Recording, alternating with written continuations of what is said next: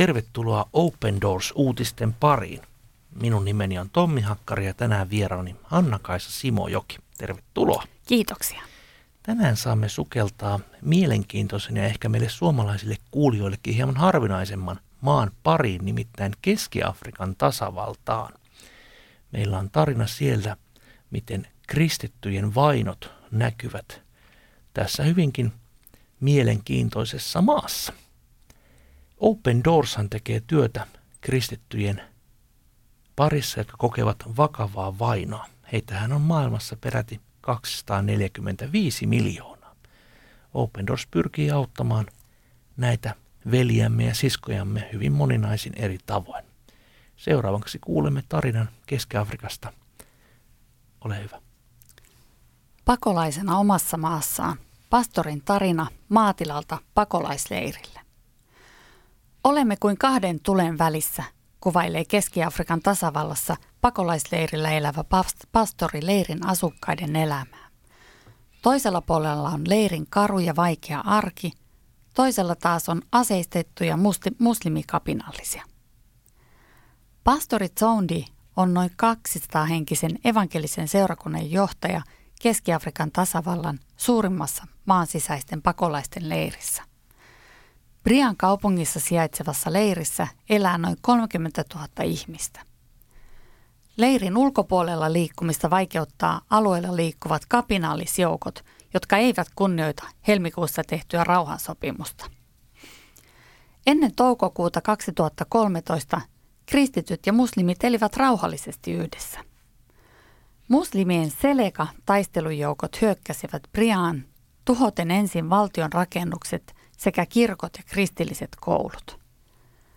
Pastori Zondi oli pellolla hyökkäyksen alkaessa, mutta iltapäivällä yhden aikaan hän, hän sai ennakkoaavistuksen liittyen kotona oleviin lapsiin. Zondin matkatessa kotiin lastensa luokse häntä vastaan tuli paljon kaupungista pakenevia ihmisiä. Lapset olivat paineet ja löytyivät muutamaa tuntia myöhemmin joelta.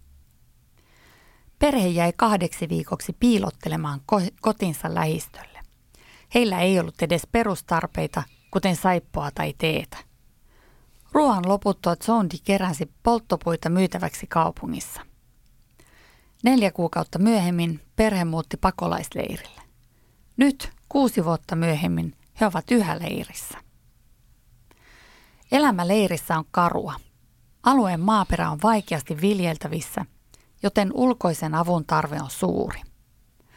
Pastori Jondilla on suuri maatila, mutta hän ei voi mennä sinne lähellä olevien muslimileirien takia. Kansalaisjärjestöt tukevat pakolaisleiriä antamalla muun muassa riisiä ja soijaa sekä viisi litraa öljyä viittä henkeä kohti. Öljymäärällä on pärjättävä joskus jopa kolme kuukautta. Briassa toreilla saisi myydä vapaasti, mutta kristityillä ei ole mitä myydä. Työskentely ei onnistu öisin, sillä leirissä ei ole sähköä. Lapset opiskelevat teltoissa ja viimeisissä kokeissa leirin lapset pärjäsivät huonosti. Tämä on erittäin vaikeaa. Jumalan armo pitää meidät hengissä, kertoo pastori Jones. Apu on tullut myös yllättävästä lähteestä. Pastori Jonesin Musliminaapuri otti hänen yhteyttä ja halusi tavata. Meni kuitenkin aikaa ennen kuin kriisin tähden epäluuloiseksi tullut pastori uskalsi kohdata naapurinsa. Naapuri ja tämän ystävät tarjosivat rahaa, teetä ja ruokaa. Naapuri oli yrittänyt pitää vihamieliset pois kirkosta ja estää rakennuksen tyhjentämisen, mutta vuonna 2017 kirkko kuitenkin tyhjennettiin. Kristityt kokevat jatkuvaa painetta uskonsa tähden.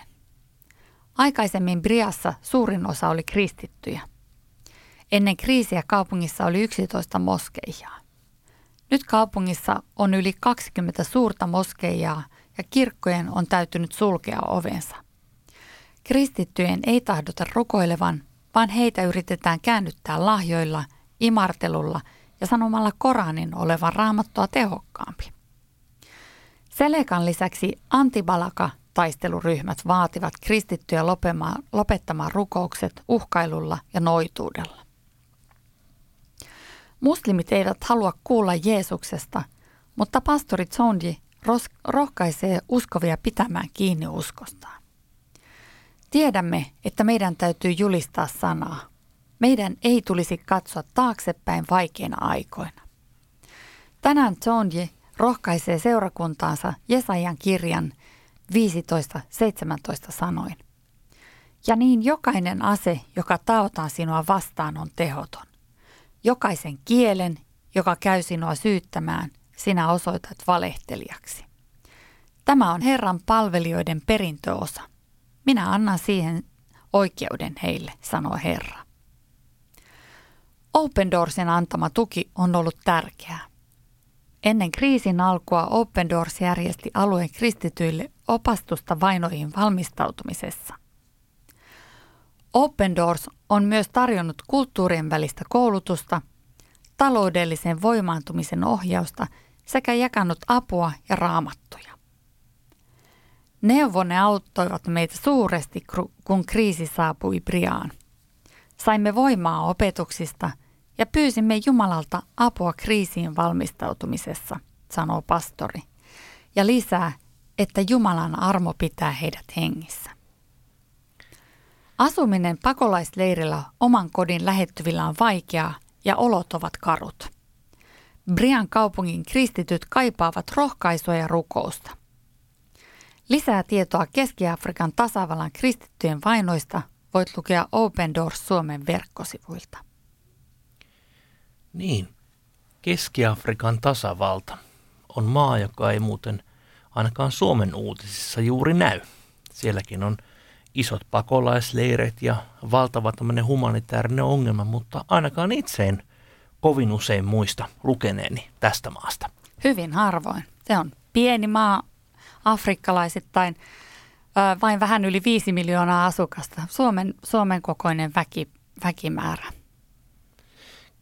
Keski-Afrikan tasavaltahan on ö, siinä mielessä hyvin, hyvin tärkeä maa meille ihmisille, kristityille, jotka välittävät vainotuista kristitystä, sillä maa on noussut hyvin nopeasti vainoja mittaavalla World Watch-listalla. Nimittäin vuodessa peräti ö, 14 sijaa. Ja kuten tässä artikkelissakin kävi ilmi, niin ennen vuotta 2013 siellä elettiin sovussa muslimien ja kristittyjen välillä. Eli oletan näin, että silloin koko maa ei ole tällä vainoja mittaavalla Wordless-listalla ollut lainkaan. Ja nyt se on siellä 21, joka tarkoittaa kyllä sitä, että kristityillä on erittäin vaikeat oltavat. Nopea nousu. Siinä on äh, maan, maan naapurimaissa on hauraita ja, ja lähes romahtaneita valtioita ja, ja, ja ehkä sellainen yhteiskunnallinen sekasorto vaikuttaa siihen ja, ja sitten nämä ääri-islamistiset ryhmät, jotka siellä – riehuvat. Mm. Näitä ryhmiä hän on siis 9-10.